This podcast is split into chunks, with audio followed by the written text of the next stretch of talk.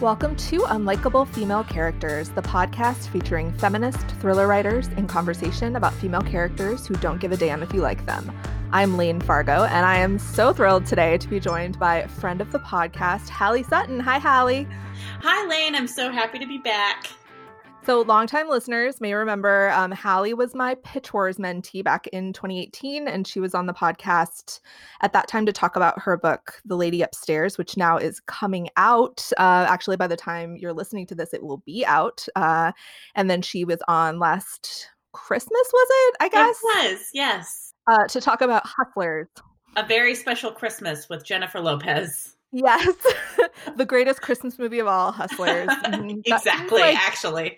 a literal decade ago because 2020 has been so insane. It feels like a literal decade ago to have been talking about that. And then it feels like a lifetime ago the first time I was on the podcast with yes. you. So, so thrilled to be back. Yes. Um, so for anyone who missed that previous episode or hasn't seen me screaming on social media or, or whatever, why don't you tell us a little bit about The Lady Upstairs? Sure. The Lady Upstairs is a modern feminist noir about women who run a blackmail agency in Los Angeles, targeting bad men like Harvey Weinstein. And when the book opens, um, the main character, Joe, is in the middle of a sting operation to take down this kind of infamously lecherous Hollywood producer. Um, absolutely no parallels in real life. There's not a single person I could think of who fits that description. Um, and and the job isn't going so well. The girl that she has hired, they haven't really closed it, um, which is a problem because. Uh, her boss doesn't take kindly to things taking too long, and also Joe owes her a sizable chunk of money. So that's kind of where the book opens. And The Lady Upstairs is very much a modern noir story, which is like one of the greatest things about it. It's like you're taking all of these noir tropes, which can be like very sexist and shitty, right? Like you're taking them and using them for your nefarious feminist purposes. Cause so do you want to talk a little bit about that? Sure, absolutely. Yeah. Uh noir has a pretty entrenched history, at least the classic noir kind of, um, you know, both film and literature of kind of having these.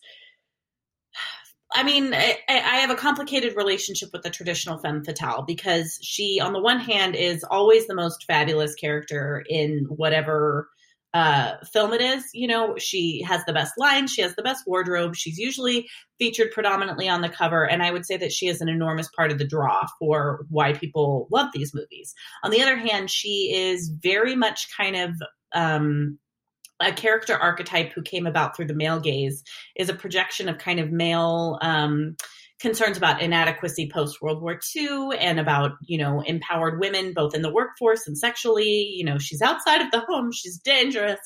And uh, um, so, you know, there's there's kind of this complicated twist to it. So, um, writing my own book, one of the things that kind of helped make the book come together was imagining Joe as a very literal femme fatale, not a femme fatale because she might destroy a man because he desires her so much that he'll ruin his life and somehow that's her fault, or he wants her so badly he'll kill her husband and again somehow that's her fault. Um, but she literally on her business card would be like, "I destroy men." So I wanted to, I wanted to take that um, character archetype and make it less of an archetype and more of a more of like an actual person. Who is the woman who does this? Why does she do it? What is her life like? Uh, and i am certainly not the first person who has done that. You know i think that there's been a lot of kind of female anti-heroes who have come out um, you know jessica jones veronica mars. There's been a bunch of these. Veronica mars isn't a femme fatale but um, i actually read an article once that said logan was the femme fatale of that show and i love that point of view. But i that was kind of my my starting inspiration for putting part of the book and the plot together. Now I just want business cards that say I destroy men. like that's all I want. This is my my only professional goal now, which I could really just make happen at any time. yeah, I mean, I was just gonna say, I was like you and me both, and I can't believe we haven't done that. And maybe that should be actually book swag that I make for people that I when oh I send God. out the book is Joe, I destroy men. that's perfect. Except she doesn't have a last name, but she doesn't need one. She's just Joe. She's just Joe, just like Madonna. Yeah. uh-huh.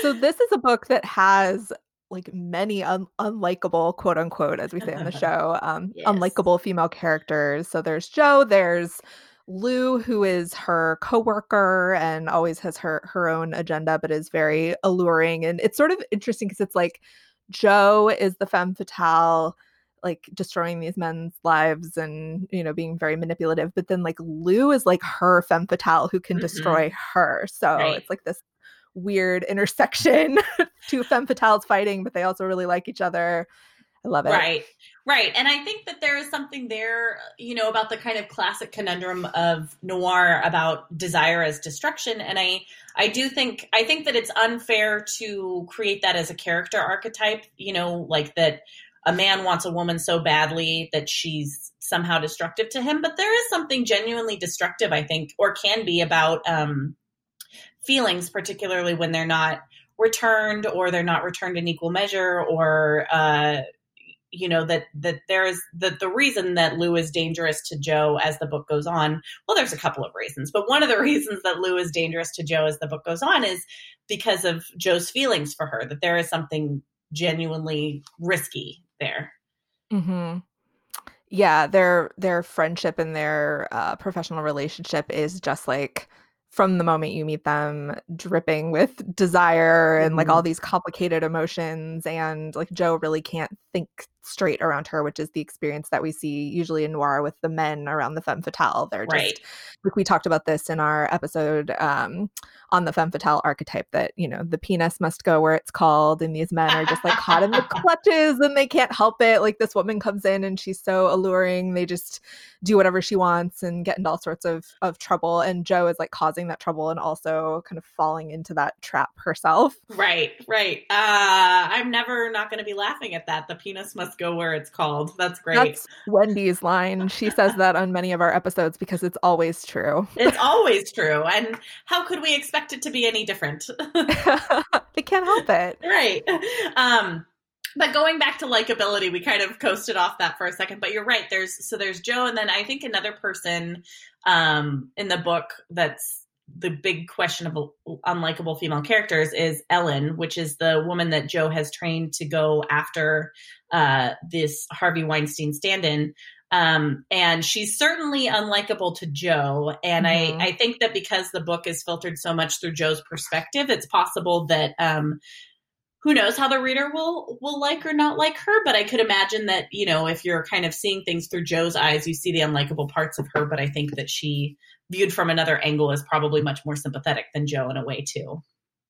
Yeah, because she's like having trouble because she's not so good at being the femme fatale. She's like catching feelings and Right. She can't. She's she's like a little baby intern who doesn't know how to do it yet and she's not doing a great job. right. And Joe is annoyed with her because of the lack of like competence. And Joe's Mhm. like, just why why do you have to have morals? Like you're ruining everything. right. If we're in this business, morals are not a part of it. hmm But Ellen is also very, you know, manipulative and using sex to get what she wants, just not in as skillful a way as Joe would prefer, I think.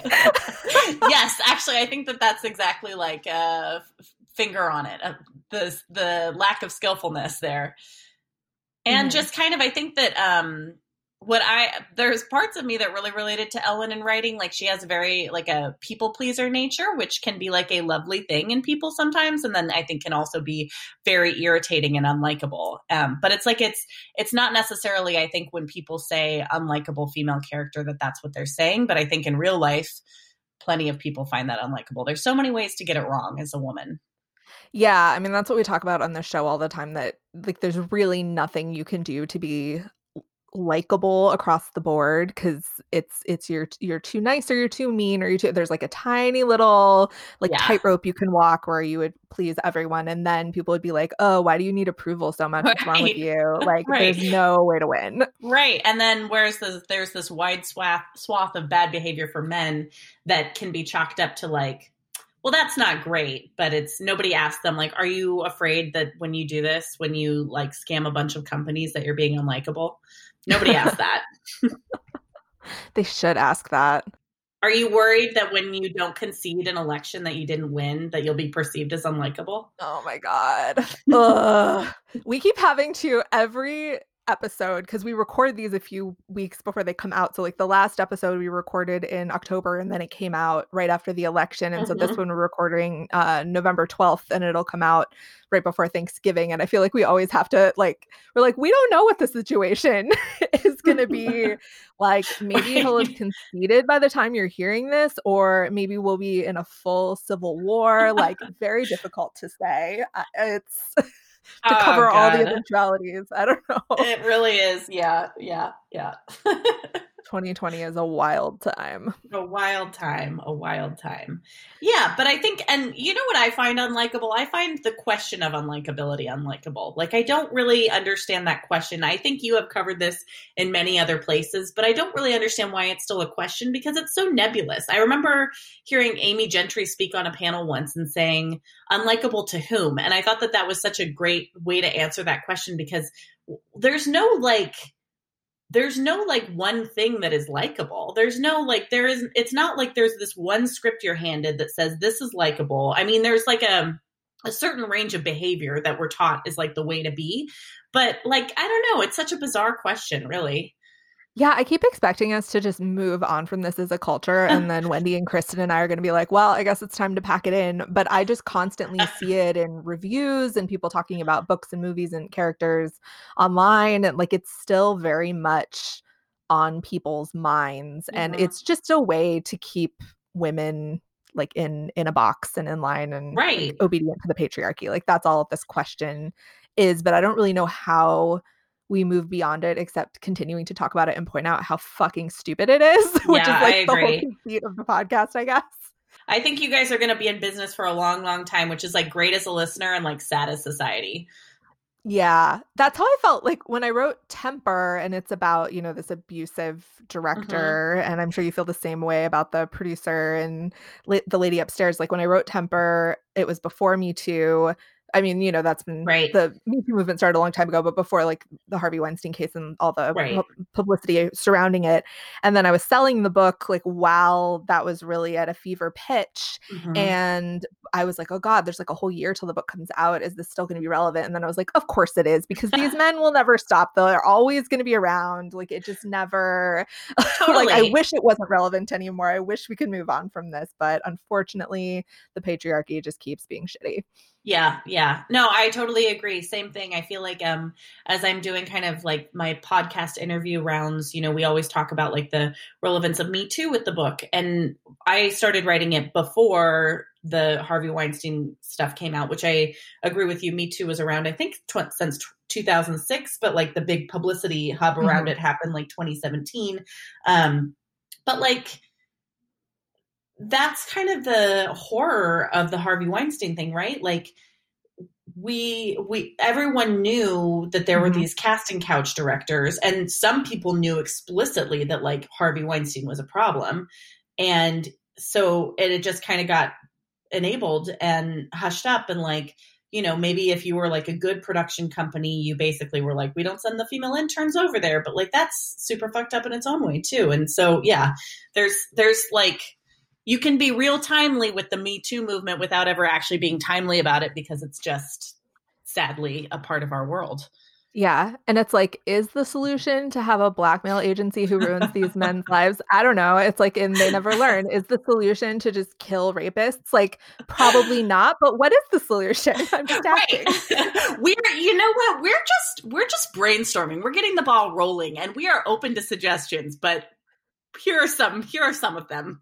Just a few. You know, right. until we come up with something better, we can just blackmail them and kill them. It's fine. There we go. Perfect. We're going to get in so much trouble for this. I keep waiting, honestly, especially since we joined the Lit Hub radio network. I keep expecting them to be like, hey, could you tone it down? But so far, no. so far, no. Yes. A couple episodes ago, I just like went on at length about how my book was inspired by wanting to kill Brett Kavanaugh, and they were Ugh. like, shrug. So, I mean, don't we all really? exactly. That's what I'm saying. um, so why don't we talk about some of your other favorite femme fatale characters throughout uh his- the history of literature and film and whatever you want to mention. I know one thing you want to mention, so let's just get into it. I I am not shy about talking about my love for the film Body Heat. Uh, I am kind of considering this uh, my book my book tour, such as it is, the like unofficial 2020 Body Heat book tour because I have managed to talk about it at every event and every interview that I have done so far. Um, have, remind me, have you you've you've seen it? You didn't you didn't see it until more recently, but you've seen it, right? I saw it because you kept talking about it, and I was like, well, I guess I have watched this. And it is indeed amazing. This movie is like right? so steamy and tawdry and just like it's I they don't make them like that anymore, and I wish they would.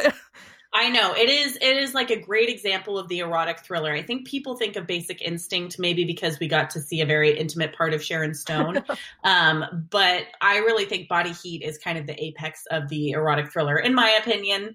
Um, and partially, it's because it like it hews so closely to the noir tropes. Like it really is basically a remake of Double Indemnity, except they were like, but add a ton of sex to it, and they were like, okay, let's do it and they did, and it's great. Um, and even if you watch uh, kind of the opening, like Meet Deadly of uh, Double Indemnity, where Walter Neff first meets uh, Barbara Stanwyck's killer, character Phyllis, and she's kind of up above him, and she's wearing this white dress, and she's wearing an anklet, and she walks down the stairs, and they have this great kind of repartee moment. It's recreated in a very like specific way. When you first meet Kathleen Turner, she walks by him, she's wearing this white dress. They have this great repartee moment. Some of my favorite uh, lines in film where he's like, "What do you like in a man? Horny, lazy, stupid?" And she says, "You don't look lazy," and it just it's so good. And it just she I watched this movie maybe I don't even know 40 times 50 times while I was writing my book because there was something about it I think I think it was that kind of like love for noir and kind of like such attention to detail um, that maybe like you don't even have to pick up on it to enjoy the film it just is also like a very enjoyable film um, with such specific specific character details. Like Ted Danson is an attorney who also loves like soft shoe dancing. And there are a few scenes in the film where, like, in the background of like more important things happening, he's just dancing. And it took me like 15 viewings to catch it. And then oh. there's there's one specific scene where they're in a parking lot and they're having this conversation that's really important to the plot. And in the background, Ted Danson is just like boogieing by some cars. It's great. I've only seen it once, so I have not noticed this. I need to watch it several more times, apparently. apparently, you do. Uh, but I think part of it too is that I'm so fascinated by Kathleen Turner, Kathleen Turner's character, Matty Walker, who is kind of this. Um, very classic femme fatale, married, bored in her marriage, gets involved in this very tawdry affair with William Hurt, and kind of from the beginning you see where this is going right? Like you know that she's probably bad news. He wants her. He's a womanizer.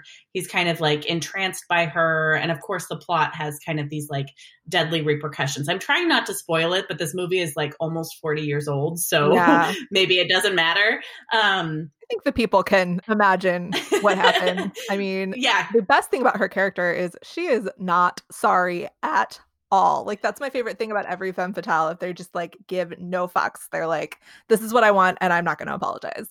Totally unapologetic. And I think what I really love about her too is that you think, you know, the femme fatale is known so much for being kind of this deadly, sexy force. Uh, and that's kind of what you think of Kathleen Turner at the beginning, that she's just this like attractive woman and he wants her so much. But the what you find out by the end is that what what she actually really is is the smartest person in the room at all times. Yep. She is controlling everything that's happening. All of this is very specifically done and she has a plan and has from the beginning.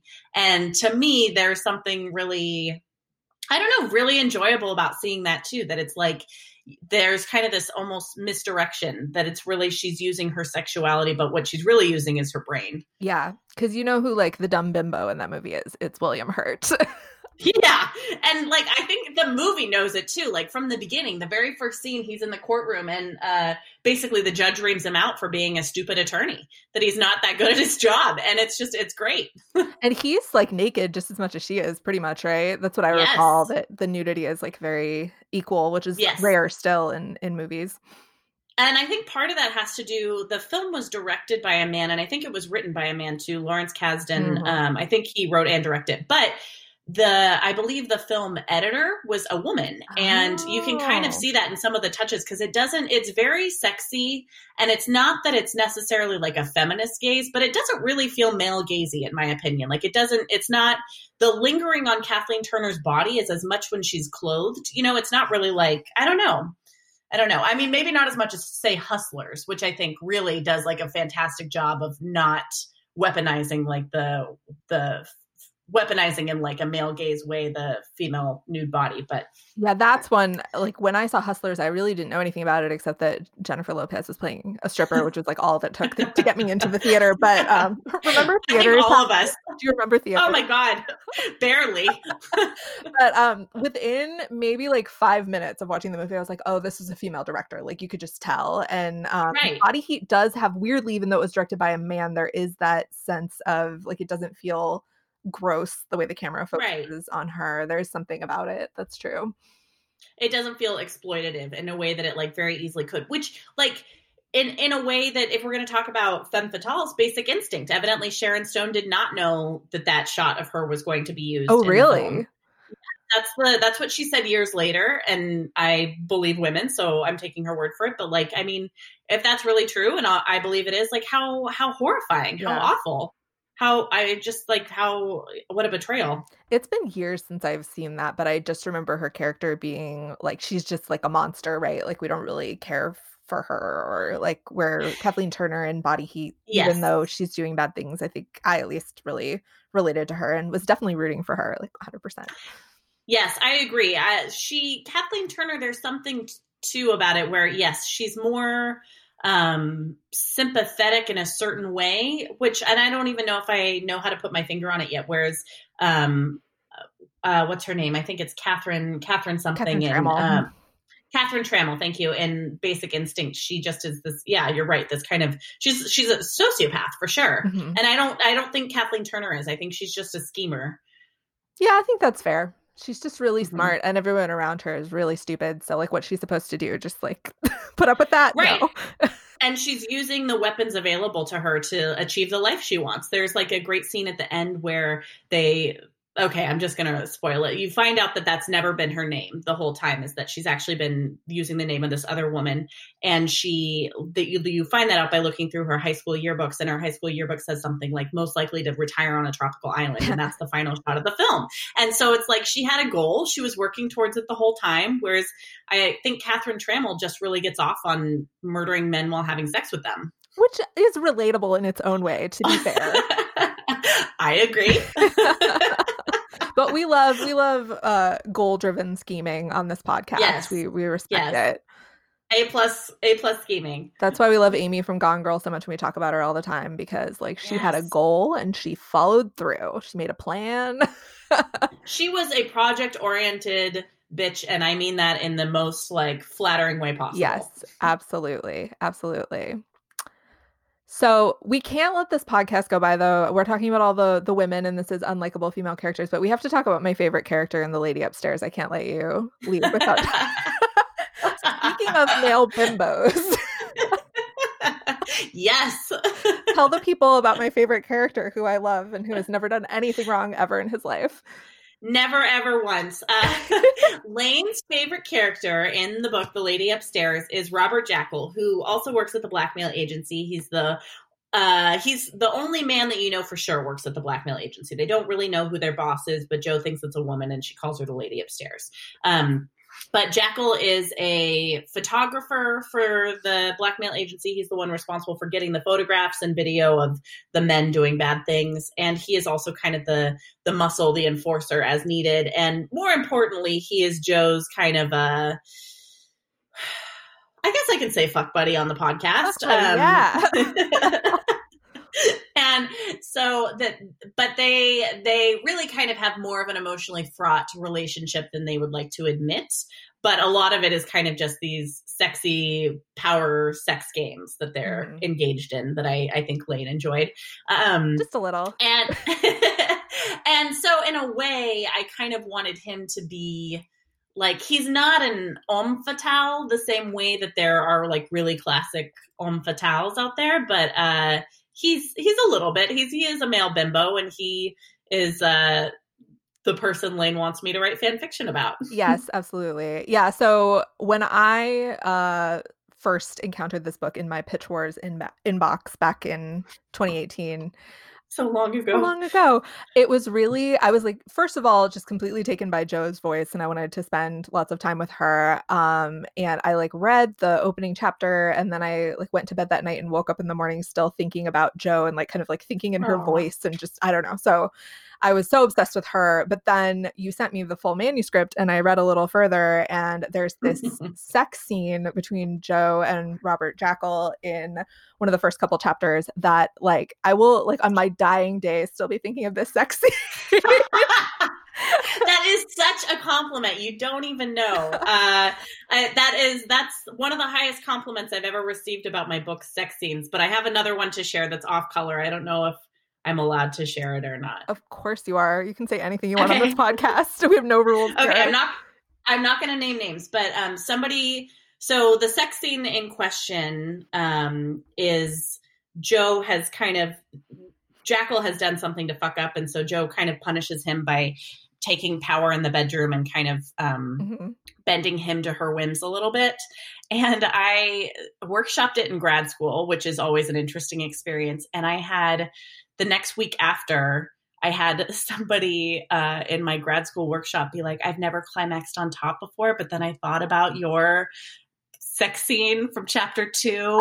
and I was just like, what would Halley have me do? And she was like, and it worked. And I was like, that's the greatest thing anyone's ever said to me. uh, wait, never climaxed on top before? Like, how was she climaxing before? I'm sorry. I don't I don't know. I didn't ask that much. I was kind of like, that's amazing. Thank I'm you. Sorry, I know that wasn't the point, but that was just where my where my head I know. I so but that's this, incredible. So that is Thank you. Yeah, I really was. It was uh, an incredible anecdote that she shared, and um, so that sex scene appears to be, appears to be a hit with you two. I don't know if anyone else will like it, but I don't know how they could not like it. It's also one of the things that I I love to see in a book where there's like a very in your face, like confrontational kind of scene like that, where it's like, this is the kind of fucking book this is. And if you don't like it, you should put the book down and walk away because, like, this is it.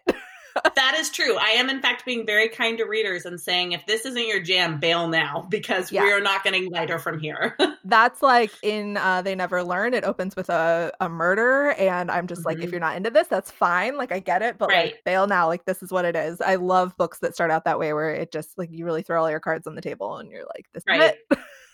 pull the ripcord and exit if you'd like, but otherwise we're doing it. Yeah. So I was I was completely in it. My partner will tell you I was like yelling about how amazing the scene was and like reading him excerpts. And oh, that's lovely. I like read the rest and I read some other submissions and stuff. But like honestly, from the moment that I read that sex scene, I was like, it's it's you. You're my mentee. and then I was like staring down all the other mentors who were interested in your book, including Wendy. She was interested in it. And I was like, Wendy, don't you dare. That's amazing. That like warms my heart so much. Thank you. and the rest is history and the rest is history. And now here we are. And my book comes out in just a few days, and I would not be here without you. And Aww. I know that I've said that before, but like I cannot ever thank you enough. Like you, what you did for me in the book is just unbelievable. And I'm so grateful and so lucky to know you. I'm so lucky to know you. I will say, like, one of the only not shitty things about 2020 has been that we've been like talking a lot more. Like, we've been doing yes. FaceTimes all the time and like bef- I, I, don't know that is one of the weird things about this year it's like some people who you might think oh i'll just talk to them later like the weird circumstances yeah. we're all finding ourselves in it's like we're reaching out for human connection in, in different ways and that's been one of my favorite parts is just getting to hang out with you even though i would much rather hang out with you in person I agree, but I totally agree too. I think that there has been this kind of like turn towards relationship building, even if it's you know over phone or FaceTime or whatever. That really, I I cherish our weekly talks, and I feel bad that for the other people who don't get to be a part of them, how sad for them. I know they are delightful. They are. well, this podcast episode is like the closest they can get. So that's true. being a little bit more professional. I say as we're like telling all these sex anecdotes. I know. I know. But I swear, we're really more professional. Restraining ourselves. Yeah, we are. Yeah. Somewhere our joint agent Sharon is just screaming. she loves it. It's fine. She knew what she was it's getting true. into. she did. She did. Yeah, that's the coolest thing. Like we were uh we did pitch wars together and we're represented by the same agent and yeah, it's it's Yeah. amazing how far we've come in the last few years. And now we so we mentored an author named Heather Levy last year and her book comes out next June and we just Which is amazing. uh, announced our latest mentee who we're really excited to work with. And yeah, Pitch Wars is just like, you kind of just never get rid of the people from Pitch Wars. It's like, I was your men- mentor and now we talk every week and I'm like showing up to all of your virtual events and like, you can't, you can't shake me. It's impossible. I love it. I love it. And I totally agree. I think that like there's so much good that came out of me and I think for so many other people with pitch wars, but really like hands down the best thing is knowing you and knowing Heather and I'm so excited to get to know our our mentee Alesia better. hmm Yes. Which her books featured an early sex scene too that I think both of us were like, yes, please. Yeah, I guess this is like a hot tip for future people who apply to for pitch wars. It's like we need a really like fucked up sex scene in I'm gonna say the first five chapters. I agree. I Oh, agree. Heather's book too, right? Oh my god. Yes, you're right. Uh oh. We we have a type. Oh god. I didn't even realize that. Yeah, that is that's our that is our type. That's how you get to us. That's the code. well, well, we gave away all the state secrets now. I know. Now I'm kind of afraid of what we're gonna get next year. Hmm It's okay. Like It's going to be weird for sure. most men don't listen to that. There's very few men who listen to this podcast because that was my first thought. Is I'm like imagining Right. one of those like mediocre white men listening to this and be like, I know, I know what I'll do. Right. I can be truly transgressive. Ugh. Older man has affair with younger woman. Ugh. No one's told this story before. Seriously, oh my god. Uh, What else do we talk about? So, like 2020 has mostly sucked. We've both been trying to work on new books and it's been going. Uh. but you're not great. yeah, but your next book idea sounds so cool. I'm like really excited to read it whenever you write it. Thank So, you. Do you want to talk Thank about that you. a little? I do, absolutely. And I also want to ask you who is your favorite femme fatale in either literature or film? Um, but so my next book is uh, another feminist noir set in Los Angeles. And it is about a woman who um, is a former child starlet, comes from kind of like Hollywood royalty family, and she runs a now runs a murder bus tour, which is kind of partially because her own sister was murdered 20 years before, and the crime has never been solved. And so one day when she's on the tour, they discover an actual dead body of a dead woman at one of the stops. And she gets uh, roped into the investigation, trying to figure out if there's a connection between her sister's unsolved murder and the murder of this woman. It sounds so good. Thank you. if I keep talking about it, maybe I'll actually write it. You will write it. This is the I worst write it. time to do anything. Like it's Yeah. just like the existential dread is so crushing. it is high, yes. Yeah, and I mean there are some people who can just kind of put their heads down and work no matter what, but Mhm. I am not that kind of writer. I need like the right mood and I, I don't know. I'm trying to work on that, but I think you're the same way where it's like you just have to be feeling it. And if you're not feeling it, it's like painful. Yeah, and it's uh I think that it also requires particularly this early type of drafting when you're really trying to like create a world and get to know a character like there's like an immense amount of focus and concentration that really has to go into that whereas I think later when you're revising like obviously there's a lot of focus and concentration but you kind of know who you're working with, what you're working Yeah. with and um I just can't I'm struggling to find the kind of reserves like inside myself that I need to have to really be like okay, what is this like full like world that I'm trying to build? Yeah, because revising is definitely more mechanical. So it's like even if you're Mhm. not in the mood, you can still figure it out. But when you're first writing a book, it's like, well, I don't know. I just keep finding in 2020, it's like I am working and it's going well. And then all of a sudden I'm hit with this like wave of existential dread, usually due to Mhm. something that Donald fucking Trump did or Yeah. whatever. And then it's not just like it's distracting. You have this feeling of like, does any of this matter? Like, what's the Right. point of anything? Should I be preparing for the Civil War or looking into citizenship elsewhere? Seriously. yeah. Did I make a mistake marrying an American when I could have married a Canadian? What the fuck was I You- thinking? Really did. I Lynn, I'm know. sorry to tell you. yeah. Yeah. I can't believe you didn't have the foresight years ago to know. I know. Um, do you want to talk about what you're working on? I'm working on a couple different things. So I have two works in progress that I'm kind of bandying about and going back and forth. And one is uh, overachiever. Well, but it's like just so I can procrastinate constantly. I have like different things to procrastinate on. Like that's basically what's happening. So one is a thriller about rival ice dancing teams who may or may not have murdered their coach right before the Olympics. Uh, bum, bum, bum. And that one I have like a really terrible full draft of it is like truly the worst thing that I've ever written, mm-hmm. but I can kind of like see the potential there, like now that I have it all together. Um, and then the other is this gothic, like modern gothic book about a woman with chronic pain who's in a love triangle with two stepbrothers. Yes. And it's very dark. I'm kind of back on that one right now, actually. Although by the time this airs, that may have have changed. I don't know. I keep trying to like create like in in order to create the mood and the right mindset i've been getting very like witchy and superstitious and trying yes. to like, create rituals around things like i instead of writing yesterday morning i spent like an hour on etsy buying like candles and essential oils and stuff to make like a writing altar in my office like that's where i'm at right now i love it you know i i uh one of the places where we differ is I think I have a little less interest in in that side of things, mm-hmm. but I also think that there's a huge amount of power in ritual for something like writing. That you know, you kind of have to like set an atmosphere or I mean it's the same uh, I I played a lot of sports growing up and it's very similar to like you get kind of in a routine and it almost becomes yeah, superstitious like oh I'm not going to hit the right shot if I don't do it exactly in this way. And I think it's very similar with writing. It can be. I'm just like all about tricking myself. Any yes. I can trick myself if and I'm going to trick maybe I can trick myself with ritual or just like yelling at myself or like m- maybe I'll just free write for a while so it doesn't feel mm-hmm. like I'm writing a book like whatever I can do to trick myself when I'm in the early drafting stages I will do whether it's lighting a candle or like something a little more I I love it. So what kind of candle did you buy? Um it is called Gothic Estate Oh yes. smells like smoke and wood and flowers and I'm very excited. That's amazing. I'll have to like post that on uh, the podcast Twitter in case anyone else wants a moody candle. I feel like so like spooky season is over, but not for me. Spooky season is forever.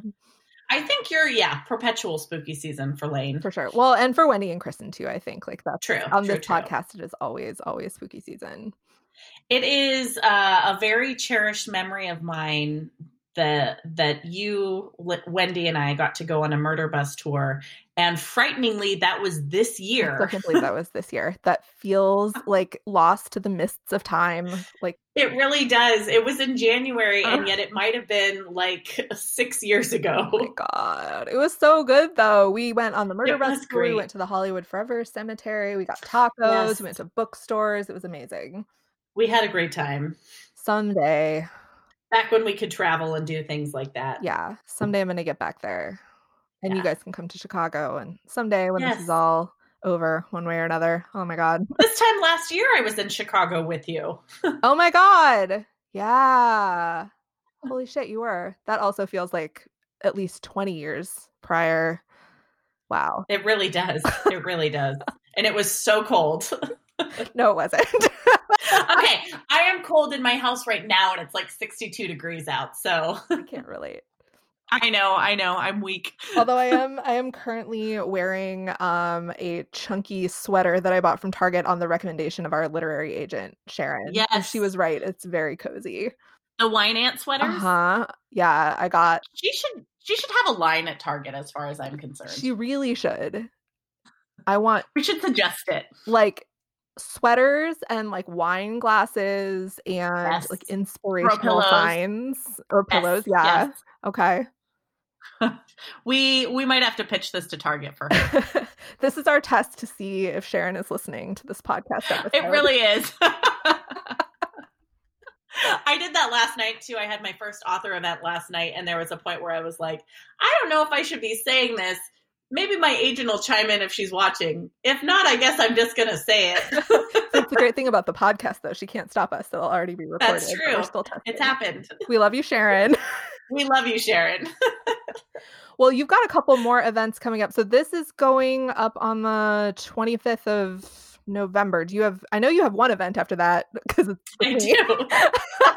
do you have other ones you want to talk about though?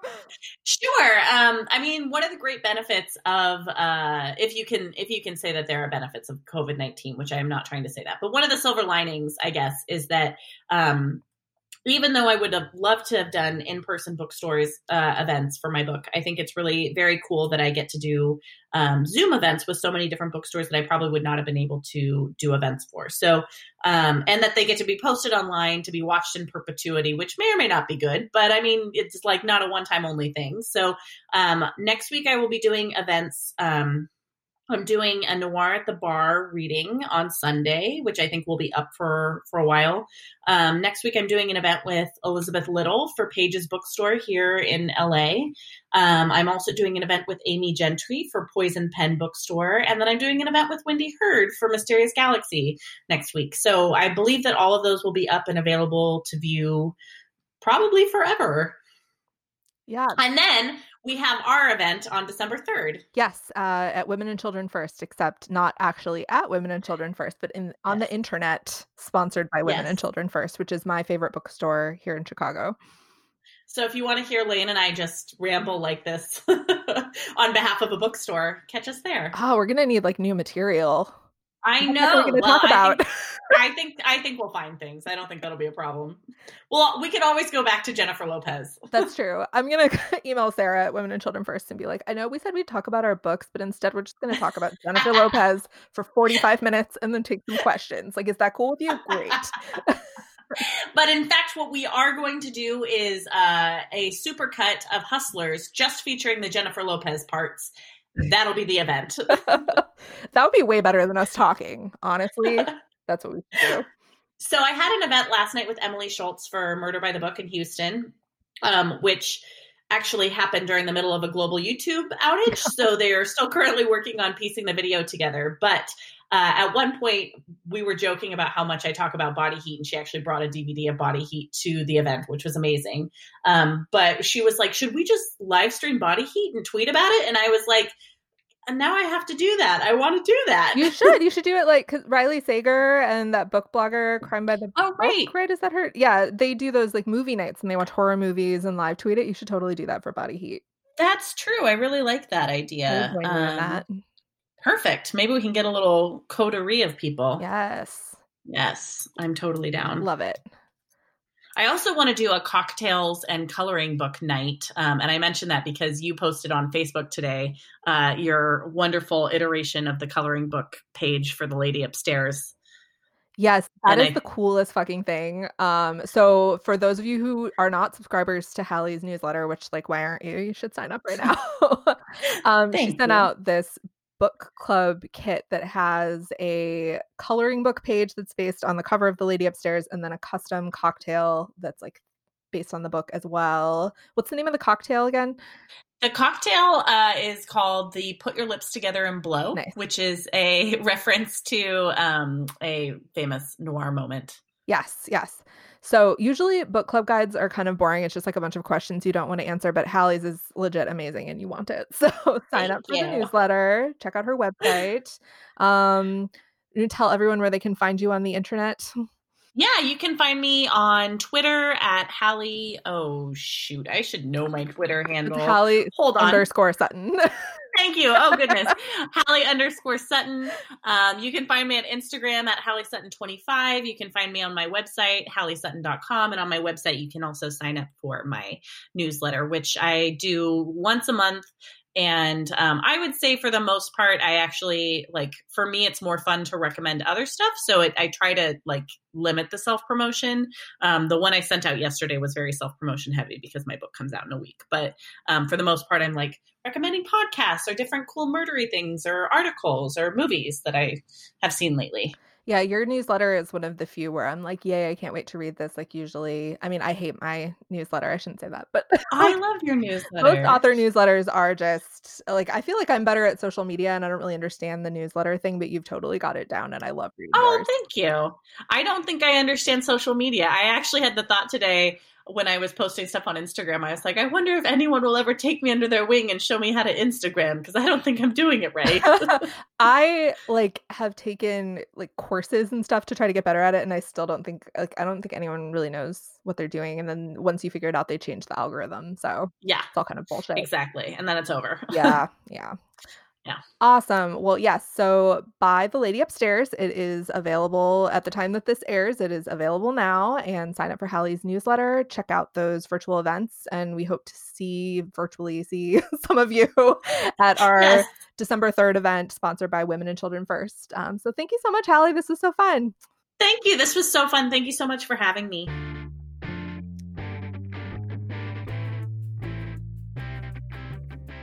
That's it for this episode of Unlikable Female Characters.